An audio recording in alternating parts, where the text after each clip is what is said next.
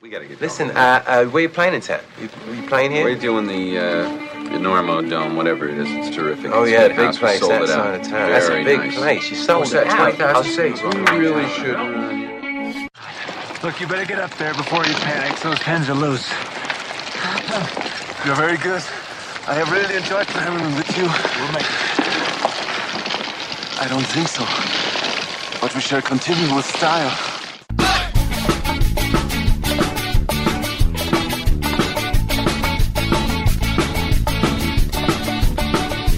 Weather, bad weather. Now or later, anytime good for. Hello and welcome to episode 30 of the Enormocast. This is your host Chris Kalous. It is March 10th, 9:45 Mountain Standard Time.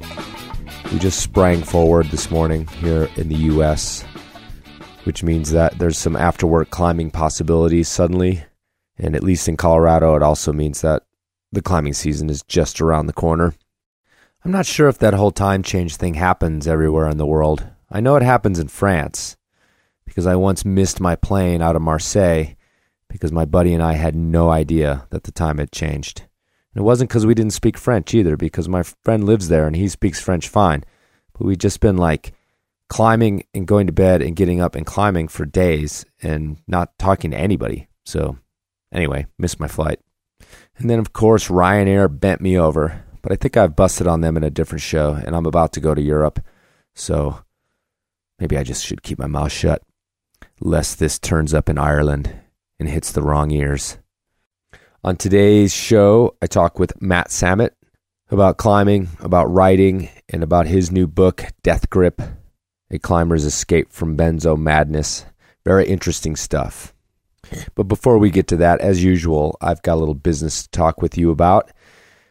The Enormocast of late has been getting some interest finally from some other sponsors besides our favorite charter sponsor, DefiantBean.com, who will always be with us in our hearts as well as on the podcast. But what I'd like to talk to you about is the fact that I'm working with some new sponsors, and I don't have anything set down quite yet, but I just kind of want to discuss what that means for you guys and what it means for the show. I'm going to be experimenting in the next couple months with ways in which to incorporate these sponsors. I will probably be trying commercials. I will be trying different little segments, just mentioning some of them. Uh, but anyway, you know, the flavor of the show might change just a little bit on that end, but the overall concept is always going to be the same off the cuff, real talk with climbers.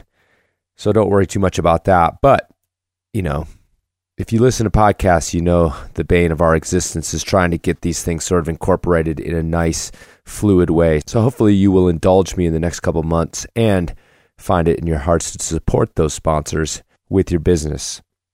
As most of you realize, folks who've been listening from the beginning or going back and getting the old episodes, I really am just making this up as I go. So this will be a new sort of experiment on the podcast. If my crass selling out gets annoying, please let me know. You can always email your complaints to the complaint department at chris at enormocast.com and I will be sure to get back to you just right away. I just love hearing complaints. But if you're a fan of the show, keep in mind that this is good news. It will help in the sustainability of this project. And in the meantime, just remember you can always go over to enormocast.com, click on the Help Out tab, and find out ways in which you can support the show. Okay, on to episode 30. Um, episode 30 was recorded remotely at Matt Samet's house uh, out near Boulder. So there's a few interruptions and odd edits because his son Ivan was being occupied in the background by my friend Stephanie while we recorded. And it's no big deal to the recording. And I know you guys have become used to this sort of thing, but it also has a higher significance. Matt has had a long and difficult journey from narcissistic, obsessed climber to father and husband. And during that journey, he fell into the depths of a type of drug addiction that we don't really hear too much about, at least compared to depictions of street drugs. His new book, Death Grip, chronicles much of that journey. So I think it's actually quite joyful to hear him interact with the antics of his son. So let's get to it. My conversation with author and climber Matt Samet.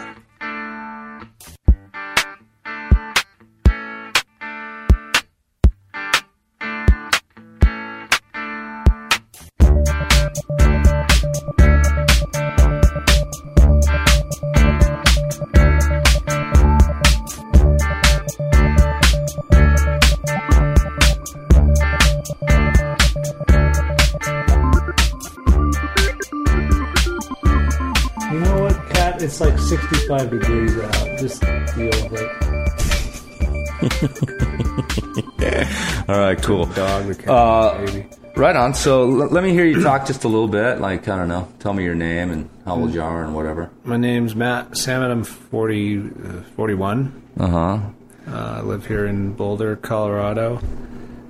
And um, I've got a dog and a cat here for sale that or not even for sale really. I'll just give them to you. you just kind of have them. There's probably about a month's worth of food that goes with them. You get the litter box, you get the crate, Yeah. the leash. It's all it's all included. Yeah, just email Chris at enormocast.com and I'll put you in touch with Matt. Yeah, exactly. I'll just we'll, we'll hook that up. You know, first first first person to call. Awesome. So I'm sitting in Matt Samet's house in God knows where. Where are we again? We're in Gun Barrel. Gun Barrel. The, the Gun Barrel neighborhood of Boulder, technically, Okay. is what it's called. So like northeast of Boulder, but it's you know it's kind of a place apart from Boulder. It is, yeah. I think this was originally built as kind of a bedroom community for uh, the country club and then IBM. So it's it's basically detached from Boulder and uh, ni- nice and quiet, which is how we how we like it.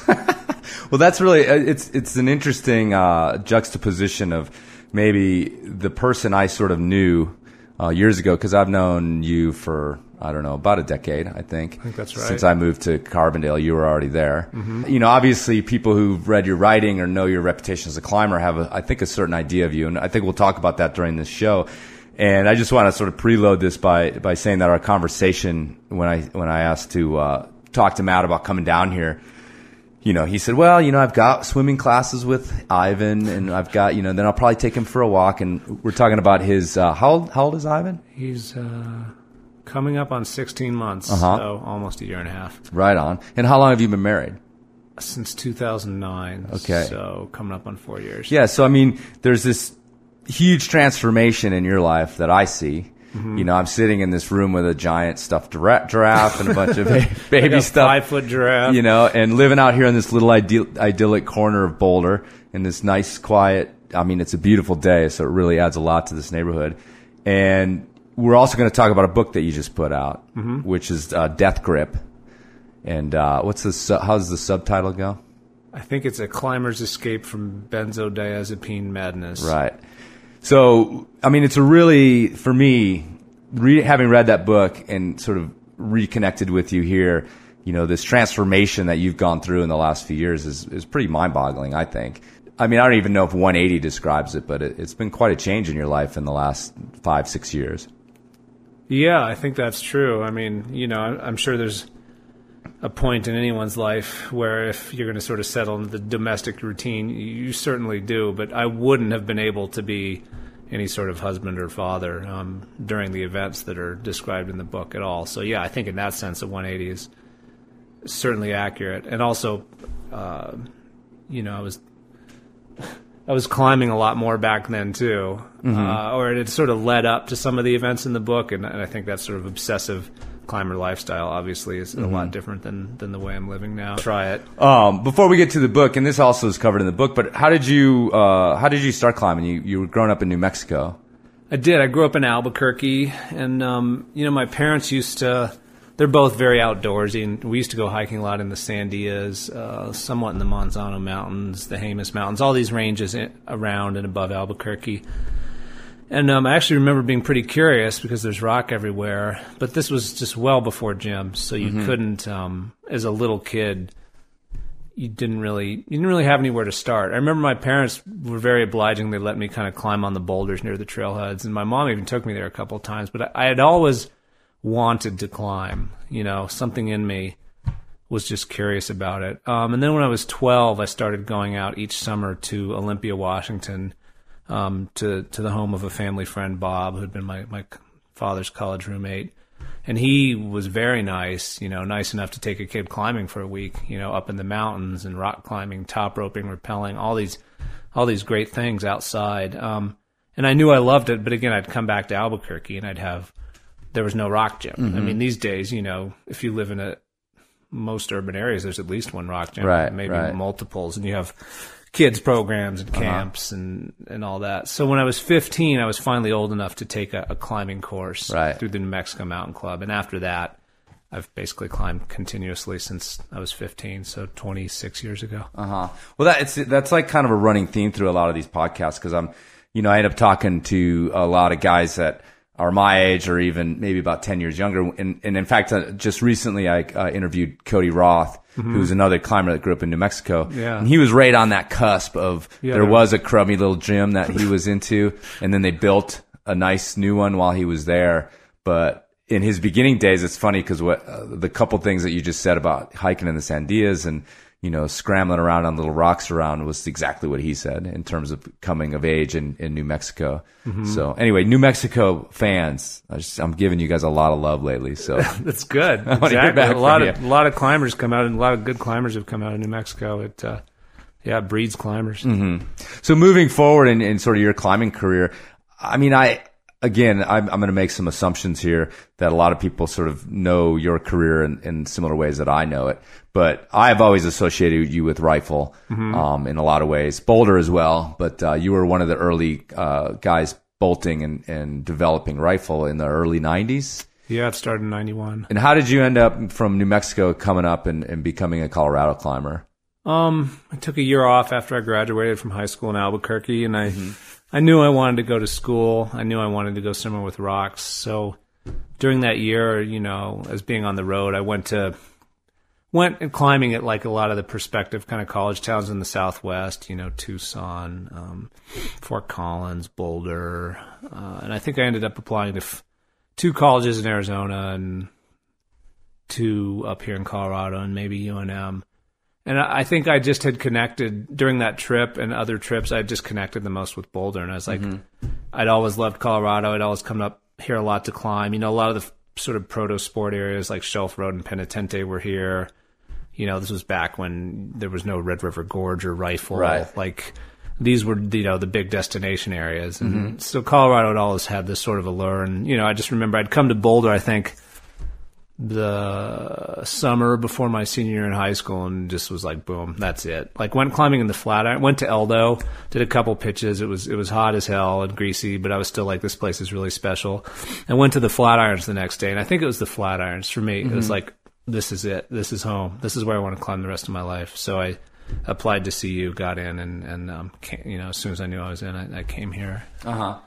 in fall of 91 Okay. Yeah, and that's pretty pretty close to when that when rifles getting discovered.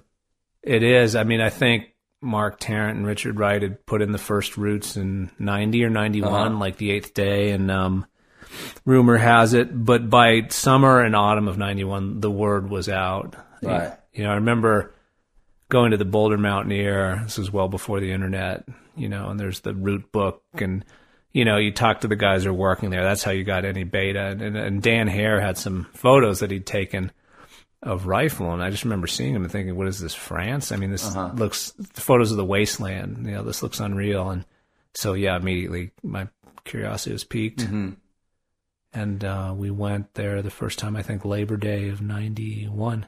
Right. Well, you know, I, I, I the whole rifle thing has become sort of this running joke with the Enormocast. So if you're playing the drinking game, you're already wasted because we've said it like 400 times. Oh, really? Can Yeah. we can we just call it that canyon? right. Like, exactly. does, does that? give people a break? Yeah, a give people. I don't want people's livers. To Yeah, fail. well, don't drop a free rider because anyway. but the, I mean, I'm I'm curious about it because I want I, I kind of like you know I climb there a bunch now. Um, I had this moment when I went there in the early '90s. I'm sure you were still there. Um, it was probably like '93 or or something like Yeah, I was that. there.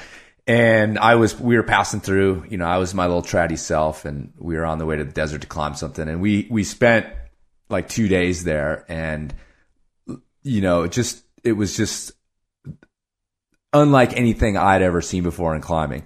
You know, honestly, like all the stereotypes, the tantrums and the, the screaming at each other and the, the, you know, the sort of snottiness to eat about, I mean, I could name some names, but I won't. But, you know, uh-huh. we, and, and my friend and I were just like, well, this is, you know, this is kind of gnarly. Like, this is a lot of fun. yeah. And just people in that vibe. And I was kind of curious where you think and why you think that there sort of became this, um, not just in rifle, but with, with sport climbing in general in the beginning, like this real rebel, this real kind of in your face, you know, almost like going, uh, you know, we said 180 once already in this, but going 180 away from, you know, the beautiful nature and having, you know, that was so much a part of climbing. Like, do you have any, have you ever thought about like what the impetus for that kind of pushback against the sort of traditions of climbing were coming from? Like how did reverse to become a bunch of jerks hanging off the rope and screaming by the road? You mean? Yeah,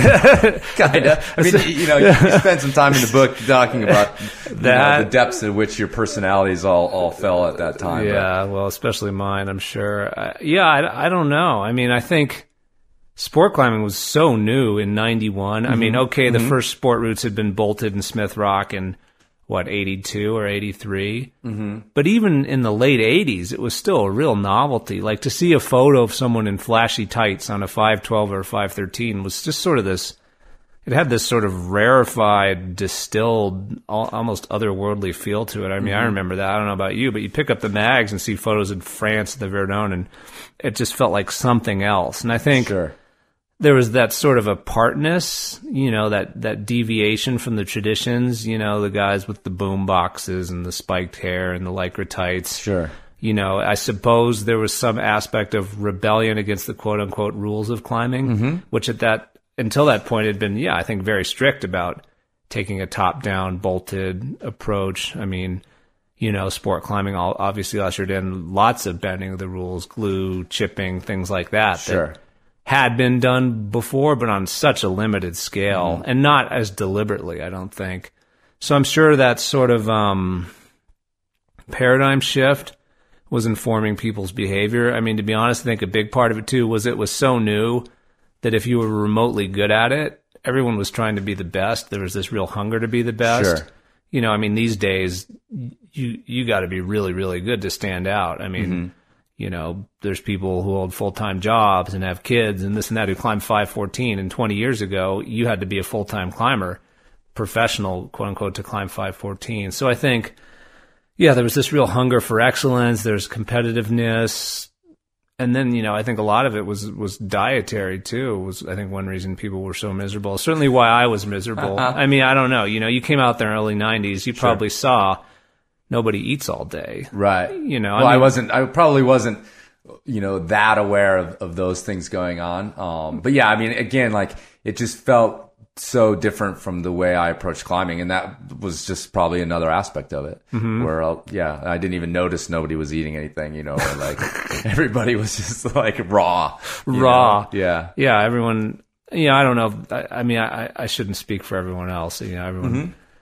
Obviously approached it differently. But for me, I remember being so obsessed over being thin Mm-hmm. that I never thought, "What can I do to be better at climbing? How can I technically get better? How can I get strong?" It was just I need to be as skinny as possible in order to climb the hardest routes. Mm-hmm. Sure. And and I think that approach. Um, I mean, obviously, if you're not eating, you're you're a mess psychologically. Sure. I mean, you can develop very profound issues even, you know, if you're not eating fat, if you're not eating protein, I mean, your your brain is going to go off the rails, your nervous system, and eventually your your entire health. So, Right. um, I, you know, at least for at least for me, I, I think that that was a big part of probably why I was up there screaming and having fits and, and tantrums. You know, if you're if you're underfed and unhappy, uh, you're going to get so frustrated when you fail, and you're going to fail a lot because you're underfed and unhappy. it's this. Well, yeah, I mean, in the history of climbing, it's it, it was an interesting moment because I think it it was very much codified in that article. Um, yeah, Christian Griffith, I believe, was the author, but about him and Dale Goddard. and Yeah. they went to went to Buoux, and they talk, and they're like about how obsessed they were watching the French and losing weight and eating, you know, a cup of oats a day, or and then you know, the article ends with an injury mm-hmm. that certainly resulted from dehydration and lack of food. And, and it's so, it's almost hard to even remember those days because climbers have become, you know, such better about being athletic in terms of their bodies now. And it, it's hard to remember that, you know, misery. how thin those French climbers were and how, Oh yeah. yeah. And that was seen. And then you look at someone like Sharma, who's, you know, he's a powerhouse. He's got guns, you know, and Yeah, I mean the guy's totally jacked. He's got big muscles. Yeah, and yeah. that's how it should be. right. Yeah, or someone like Ondra, he's thin, but I think he's just thin because he's thin. You know, Right. there was that kind of preternatural starvation thinness that everyone was trying to, to cultivate, and it was, yeah, it was insane. I, I think, uh, you know, I think ultimately too. Someone told me one thing that's kind of funny. You know, Christian's article was obviously I think was the first one to sort of portray that whole thing, and there was a moment in there I think where he goes into Dejibe Tribout's trailer, and JB says something like, "Oh, Christian, you know, you must lose seven or eight pounds to climb Chouca." Right. And Christian goes on an even more radical diet after that. And then I heard years later through someone that, that the whole thing was a joke. He was just saying it to Christian Sure. because Christian was already really thin and really Right. strong. He was Yeah. just saying it like, you know, sarcastically. Sure, but kid, but you know, and that that's also like to think of Christian Griffith as this young, impressionable kid, mm-hmm. yeah, who walked out of there with his eyes rolling, going, "Oh my God, he's Yeah. right, he's right, He's you know? right. Yeah, we all got to be thin. No, I mean, I think it was it was pretty pervasive at that point. Sure. You know, anyone who was um, an obsessive sport climber, I think, really probably did put a lot of focus on Mm-hmm. their weight.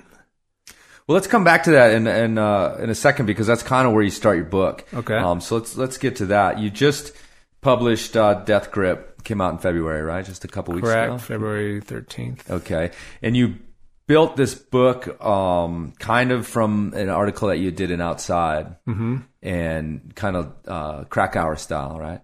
Oh, um, I mean, it was first person. Yeah, Yeah, that's is that? Worked for him. yeah, exactly. I'm, I'm not going to compare myself to John because he's, he's such an excellent writer. But yeah, I suppose in that sense, we both had articles and outside that turned, Yeah. turned into books. Yeah, I was referring to Thin Air was originally something that he'd published with Outside. Sure, so, exactly. but yeah, so you you've you've written this book. Can you sort of give us a little bit of a synopsis Of the um, book? so we can start talking about uh, about those details?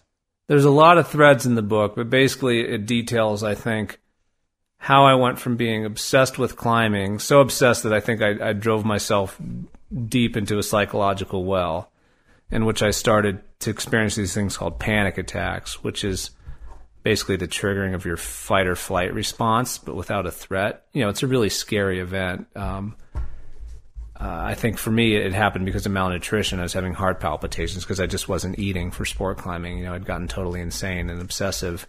Um, you know, when these things come, you know, I mean, think about the last time your fight or flight response triggered. Think of someone who almost T-boned you at an intersection. I mean, think of the way you felt right after that happened. Your heart was slamming, your hands were shaking, you were turning white, you were sweating, you know, you had all these racing thoughts. You know, a panic attack is when that happens out of the blue. So it's very frightening. Um, and these started happening to me when I was 21. You know, at that point, I, I'd had some quote unquote issues with anxiety, I guess, on and off earlier in, in my childhood. But at that point was the first time I ever took uh, psychotropic medicine, and and I was given an antidepressant and also uh, these these tranquilizers to take called called lorazepam, which is um in a class called benzodiazepine tranquilizers, which are commonly prescribed for anxiety. and Um, more commonly called benzos. Yeah, more. We'll just call them benzos. It's, it's quite a long word, Yeah. but you know, the book basically details the very sort of tangled love hate, mostly hate story that I had with these pills. Um, Sure. I abused them at one point in the mid '90s. Otherwise, I took them as prescribed, um, and I took them continuously from 1998 till 2005. Uh, you know, thinking these are kind of quote unquote treating my anxiety. At some point, I need to get off of them, or maybe I take them until I get a handle on the larger issues, which I never, of course, got a handle on because it was a total mess. Then I'll get off of them and I'll have my life back. What I didn't know, even though I'd had a bad experience abusing them, was that they can be very, very difficult to get off of. Um, in 2005, I eventually successfully got off of them, but I had a starting dose of four milligrams of, of Klonopin a day, which is a lot of that kind of medicine. It doesn't sound like much, but it, it's the equivalent of about 80 milligrams of Valium, which is, you know, eight of those those ten milligram pills. Um, you know, if you weren't taking Valium, you just swallowed eight of those all at once. It could be very bad. You could fall into a coma or something, respiratory dis- distress. I mean, I um, yeah, I actually had no idea how deep I was in. Sure. And so the book narrates a lot of that. Probably the second half of the book is my struggle to get off these pills and what happened while I tried to get off these pills, which is that I was further medicated. You know, mm-hmm. all I wanted was to be free of addiction, dependence, and of any chemical agents. And I don't think I realized, being pretty naive about the psychiatric system, that there's very little interest there in getting you off of medicines. That if you ask to get off one, you're going to get put on one or more others. Um, so I actually had a, a complete nightmare um, in 2005 trying to escape both these drugs and and the psychiatric system. And it's you know unfortunately I don't think it's a very uncommon story. There's not much support for people who want to come off of psychiatric medicine, and there's certainly very little to none within within that system itself. Um, you know, I was told I was had a mood cycling disorder. I was told I was bipolar. I was told I had major depression. You know, ultimately, what I've realized, well, these were all symptoms of withdrawal and addiction to to these benzos and the other complex of medicines they had me on. You know, these are very strong chemical agents that have direct effects on your brain and nervous system. And I, you know, I was just all over the map with these pills. Now it's been seven and a half years since I took a benzo and, and six and a half years since I took any psychiatric medicine. And I, and I feel so much better than uh-huh. I ever did on those. So I guess the, the lesson and the hell of it was that A, I need, never needed to be on these drugs in the first place. You know, B, I got myself into a mess with them. And then C, I got into an even worse mess when I asked for help trying to get off of them. Okay. So that would be the basic message of the book. And how has it been received? Um, you know, it's hard to know. It's only been out for three Right, weeks, right. so I don't know how many people are buying it, or uh, I'm too scared to read any of the reviews about it. Um, I haven't even asked my wife to look. To be honest, Right. I just I don't know. I mean, people either like it or they don't, but I can't fix it at this point, so there's no Sure. point in really knowing. But um, I've had two readings and. And people responded well to the excerpts I read there. They had a lot of questions about my story, about um, similar things and events in their life. Um, everyone I've talked to has liked it, but of course, you know, it's your friends you bump into. And Sure. What are they going to tell you? I Right. mean, they Your might book have. sucks, dude. Yeah, your book sucks. They might have read one chapter and used the rest of the line, the, the parrot's cage, parakeet cage. I mean, I have, I have no idea. But, Right. um, you know, I, I feel like people who are interested in the subject matter or Mm-hmm. have lived through similar stories are responding well to it. So that I guess that's good to hear.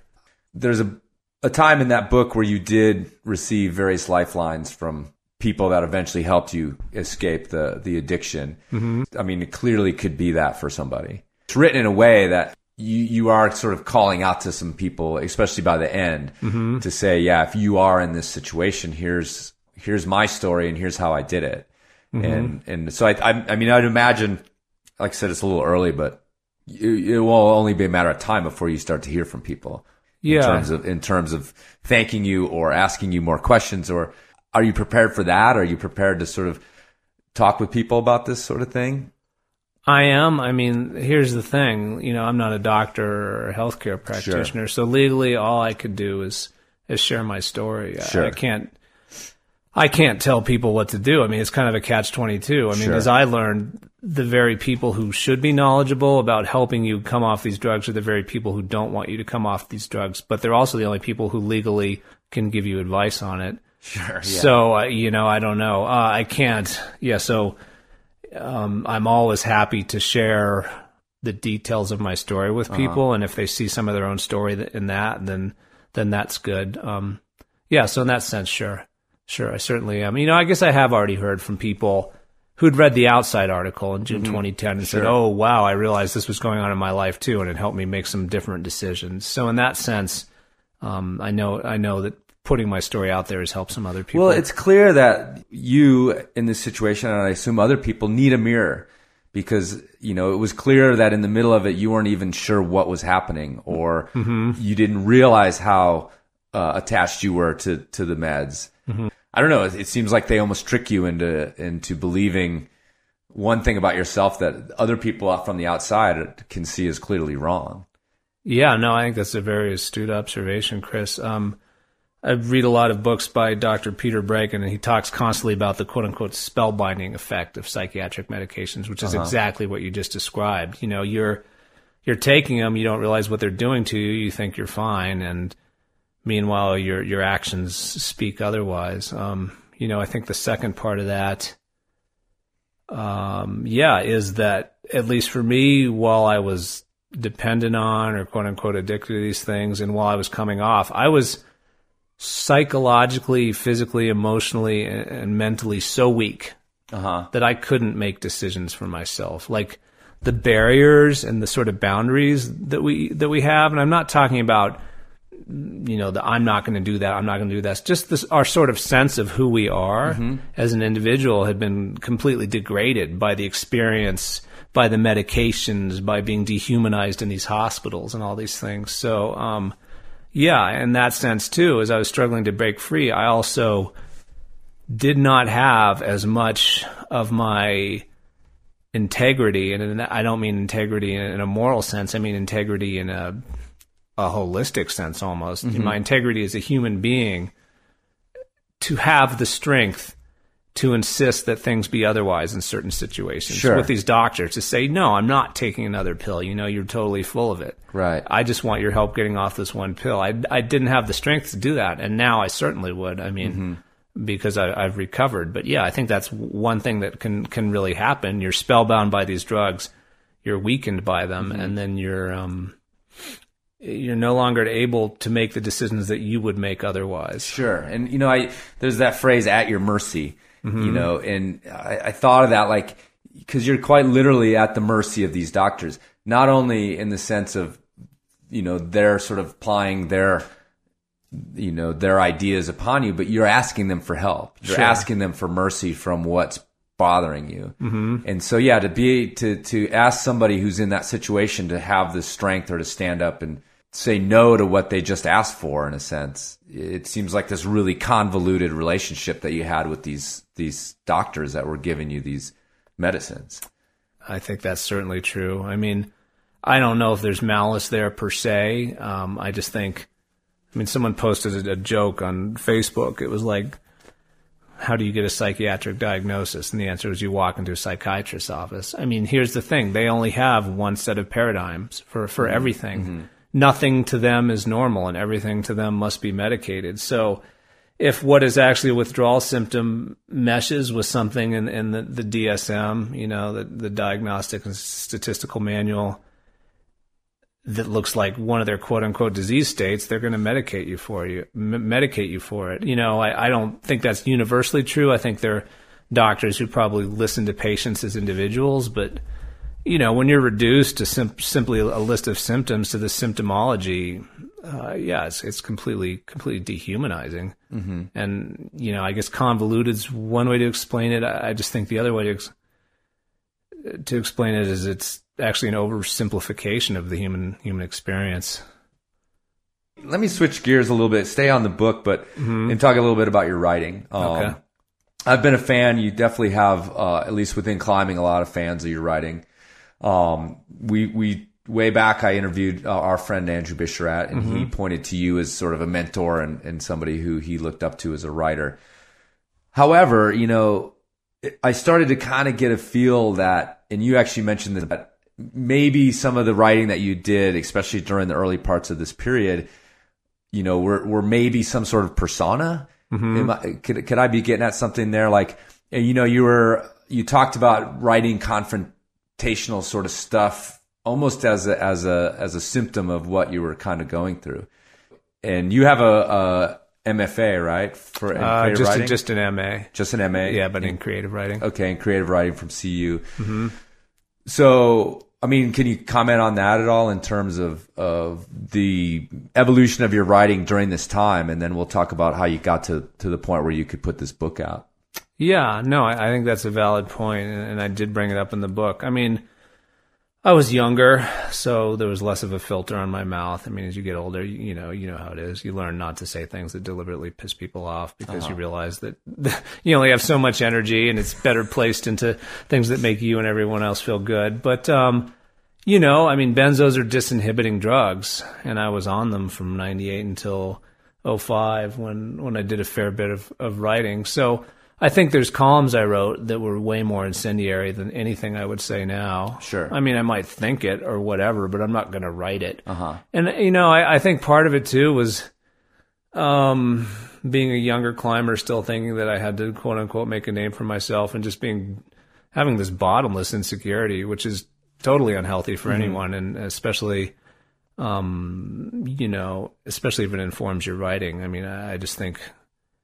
Um, I'm sure I put myself on way more of a pedestal than, than I would now. I mean, you know, now I now I now I have plenty of confirmation that I'm just a a punter. M- most things I do, but at that point I was like, oh yeah, I'm, I'm so rad. I'm just going to tell everyone how it is. But uh, that, Yeah, but I, I mean, I'm going to have to contradict you Oh, there okay. because I mean, you've just produced, you know, like you said, a 300 page book that's incredibly well researched, well written. It has a message. It has something to say. I mean, wouldn't most people consider that, you know, an evolution to a point where you're actually probably a much better rider now, not a punter? Um, God, I hope so. And then, and then if they do, maybe they'll pick up the book. Um, yeah, I don't know. Maybe I'm being too hard on myself. I mean, l- Sure. let me let me put it this way. You know, I wrote a column about America's best and worst crags. I Sure. barely, you know, I just kind of Google around on the net, and then I just kind of spout some opinions. I mean, it's kind of funny. It's kind of this Maxim style provocative writing, but I wouldn't do that now. Okay. Um, a because I I think when I was on benzos, I just I didn't think about the consequences of Sure. stuff,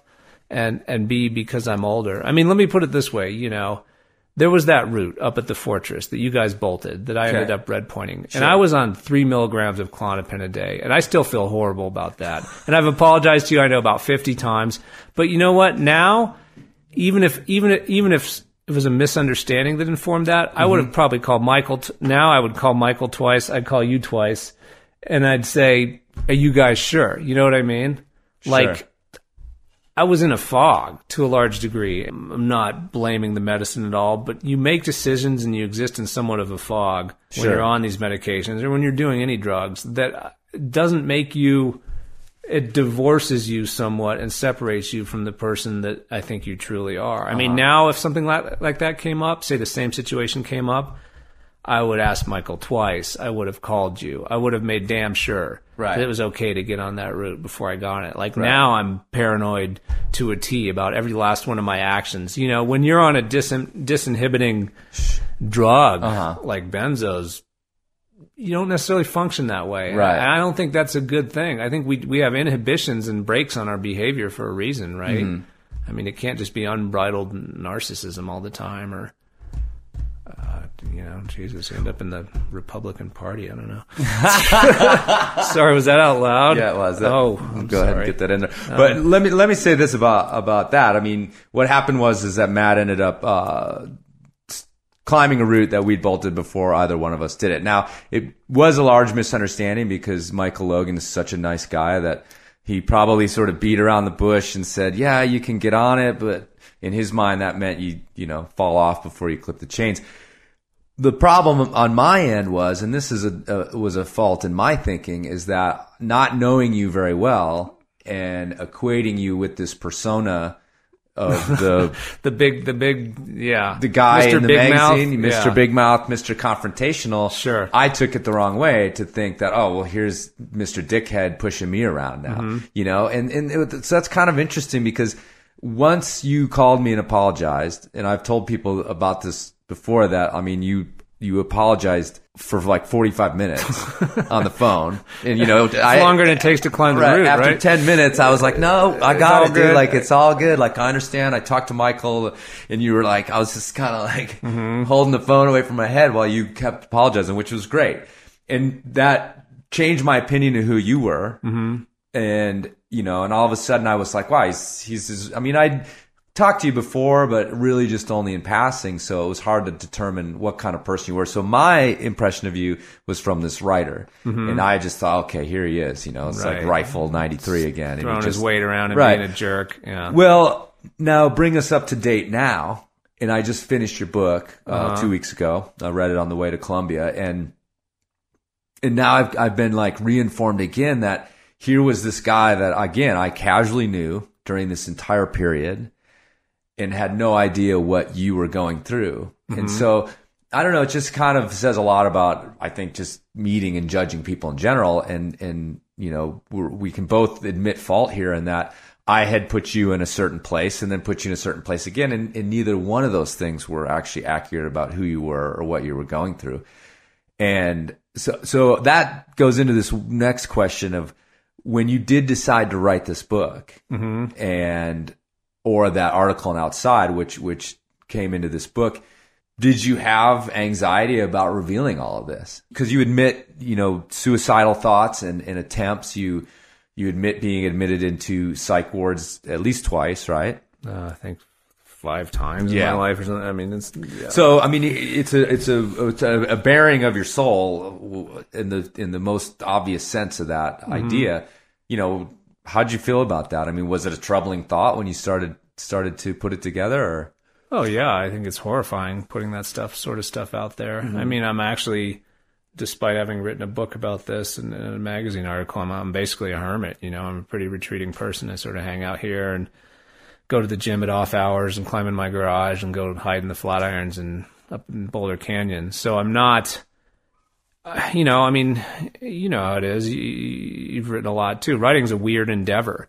Like what someone might interpret from an article or even what you might write in order to kind of further the story and and and and create that kind of dramatic tension might be different from who you are in person. I'm not saying that either one is untrue. I'm Sure. just saying it might be slightly different. So, you know, that writerly persona that I had during those years, and maybe even what people glean from this book, could be radically different from from who I actually am. Um, but yeah, in terms of putting that level of detail out there about my life and, and all this stuff, sure, it's horrifying. You know, I just sort of figure, I mean, I, I don't, I'm not doing this book so that people either like or dislike me. Sure. I'm doing it so that they can understand that this is a real issue in society. Sure. And, um, you know, if someone judges me for all that stuff, then, well, I don't really care. I don't need them in my life. I don't need to know them. You know, I mean, if, if you're the kind of person who goes around judging other people based on their bad decisions and on their pain, then, then boy, you know, one would need to look, look in the mirror because I think we all have, we all have some sort of horror story in my in our lives, or we're, we're Sure. going to. I mean, I think that's just just how it how it can happen. So, yeah, I, I guess in that sense, it's scary to have those details out there. But again, I'm indifferent to being judged. You- Uh-huh. You, know, I'll, I'll still be happy with myself no matter what anyone else thinks. uh huh. Uh, that's definitely one thing that, that I learned through this whole ordeal. Climbing runs through the book. I don't think it's a huge theme throughout the whole thing, but it's been something that's been in your life. It continues to be in your life. You you just were talking about how you're still climbing here. You're hiding out, but climbing a bunch. So you know, let me ask you that: like, where does it fit into your life? You used to be this crazy obsessed climber about it. Mm-hmm. Where are you now with climbing? Well, now that we have a kid, uh, it's one day a week on Rock from lucky. Okay. So time wise, um, I don't really have enough time to be as obsessed as I used to be. Uh-huh. But it's funny. I've also realized it, and uh, I'm sure you have too. That kind of the less time you have to climb, maybe the better you climb anyway. Mm-hmm. You're just so damn happy to get out, and you make so mu- you make the most of. uh, The time you have to climb versus when you're kind of in your van and you can go climbing every day. Sure. You're just like, eh, eh, yeah, I'll try that route, you know. But now it's um, no, I'm not as obsessed as I used to be. I still care about climbing well. I don't really care how hard I'm climbing. Hi, buddy. I just care about climbing well because I like the feeling of moving well. I love being in shape so that I can get on routes that are you know hard for me. But I don't care about ticking whatever route or whatever grade. It just doesn't. Who cares? I mean, I don't know. Maybe that's just a product of being 41 and not 20, but I think at a certain point, you sort of just stop caring about ticking the next grade. Right, Ivan? Ivan, let's not touch that. Expensive. That looks like some That looks. thing I could No, I could stomp on it. I could throw it. I like your hat, kiddo. Ivan, can you say hello? Can You say hi, Chris. Hi, Chris. There. So we have a uh, we're just coming back from a little break here. We have a guest on another guest on the show. Um, we're this is starting to be a routine as well. Last last uh, baby guest was Rowan Pism, and now we've got Ivan Samet. We do. with us. I guess this is what happens. Climbers get old; they start having kids. Da da da da. I know. He likes the microphone. Yeah, he does. He wants to put it in his mouth. Yep. Yeah. So when you look at climbing now, I mean, what what are sort of your impressions of where sport climbing's come from when you guys uh, started? Do you have any sort of um, overriding thoughts about about the differences now versus then?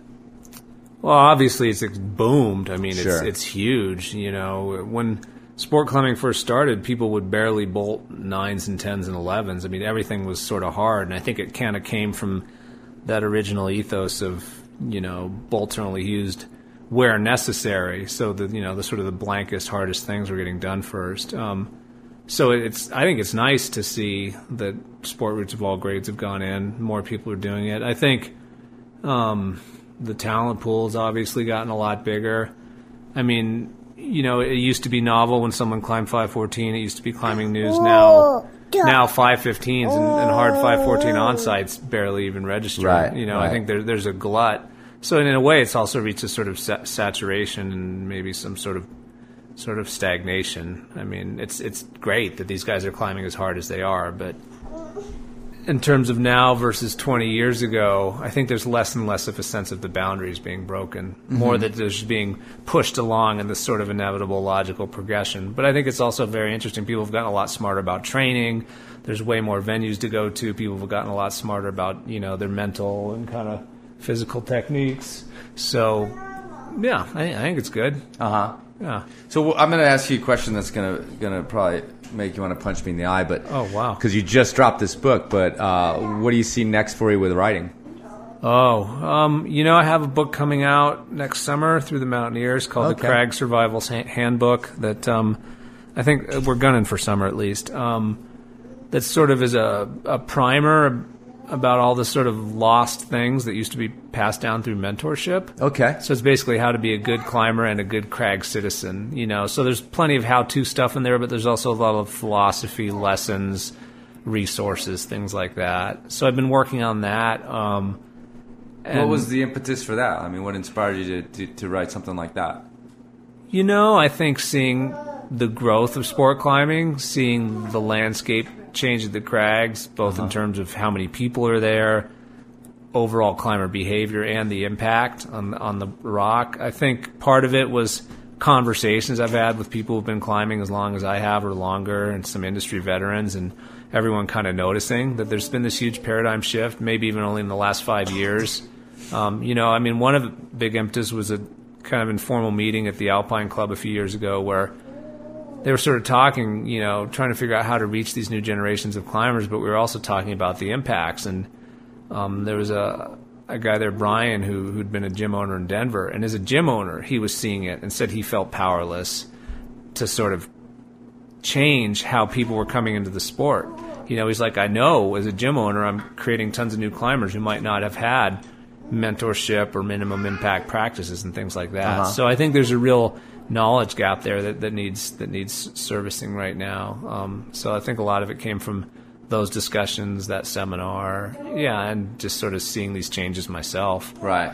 you know, and, and, I'll, and obviously in, in learning, sort of writing and researching the book, I, I learned a lot too, because I talked to, I tried to talk in every case to experts on these mm-hmm. things. So I mm-hmm. talked to Justen Sjong, you know, about movement and technique, or I talked to Jason Keith and Brady Robinson at the Access Fund about you know, the big picture access mm-hmm. issues and, and so on, you know, Kevin Jorgeson about footwork, so on and so forth. So I actually learned a lot too. And I think there's, I mean, I, I guess that's the great thing about climbing. You can always be learning. And Sure. so hopefully this book will encourage people to take that mindset.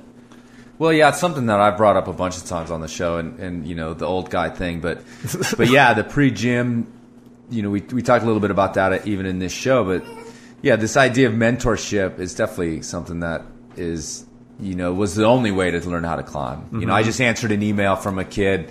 She asked him how old he was. So maybe he's not a kid, but you know, he's in Utah, and he, he's like, I don't even know how to become a climber. He's already listening to the show. He's mm-hmm. not a climber. How do I become a climber? That's a good question, right? Oh, frog chair. no, it's fine. Is it is that monk in your whole buzz here? you know how many times I've heard that song? Yeah, I bet. six hundred thousand So anyway, back to this this guy who wrote me, and I just said, yeah, go to the gym. You know, Right. Because I don't really know how to set him up in any other way anymore. So Yeah, no, I think that's a good recommendation. And then, but tell him he should also buy my book. yeah, of course. Or my, So- my kid doesn't eat. So What's uh what's the name of the book again? Crag Survival Handbook. Crag Survival Handbook. Yeah. We'll look for that. Yeah, thank you. All right, cool. Well, listen, let's uh, let's go ahead and wrap it up. I really appreciate you having me over and talking to me on the uh, on the Enormocast because you know I've like I said I've been a fan of your writing and I knew I've known you for a long time and then when I read this book I was like that's it's a pretty incredible story um, in Death Grip. So if anybody's been following Matt's career or his writing over the years, you gotta check out this book because it's a whole nother side, obviously, to what was going through your head during those years. Yeah, no, definitely. Well, thanks, Chris. I super appreciate your your having me on, and also coming out to Gun Barrel when no, no one ever comes to, to talk. So to the to Gun wasteland Barrel, of yeah. Gun Barrel, Right on. and thanks to Ivan for his many cameos. pretty good. I didn't cuss, so That's okay. oh, you're allowed to cuss. Yeah, totally. I've done so many interviews now where the, you know, I just thought Dude, that, that was the default. This is the internet, man. yeah, you're right. I don't know. There's no. I guess there's no FCC, is there? No. All right, thanks, Matt. All right, thank you, Chris.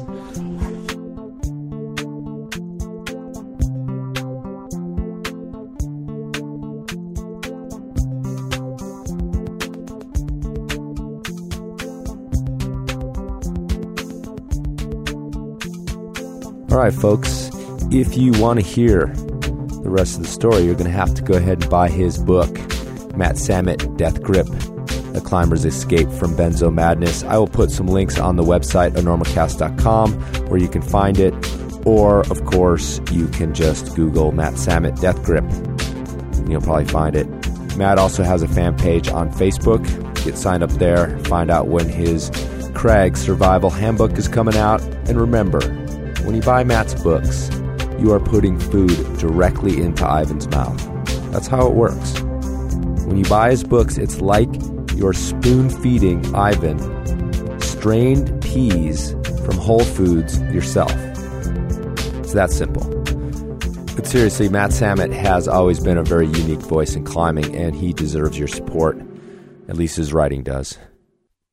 Okay, well, if you guys have anything to say to me about the show, about any of the shows, or anything else, you can always email me at chris at enormocast.com. Please do. In addition to this free podcast, I will give you free stickers. So email me and send your address, and I will send you stickers. That is also very simple. Address equals stickers. Okay, folks, get out there. It is spring here in Colorado. So get out and get after it. And no matter where you are, if you're across the ocean, on another continent, or God forbid, even in Canada, where it won't even be spring for another two months, don't forget to check your knot.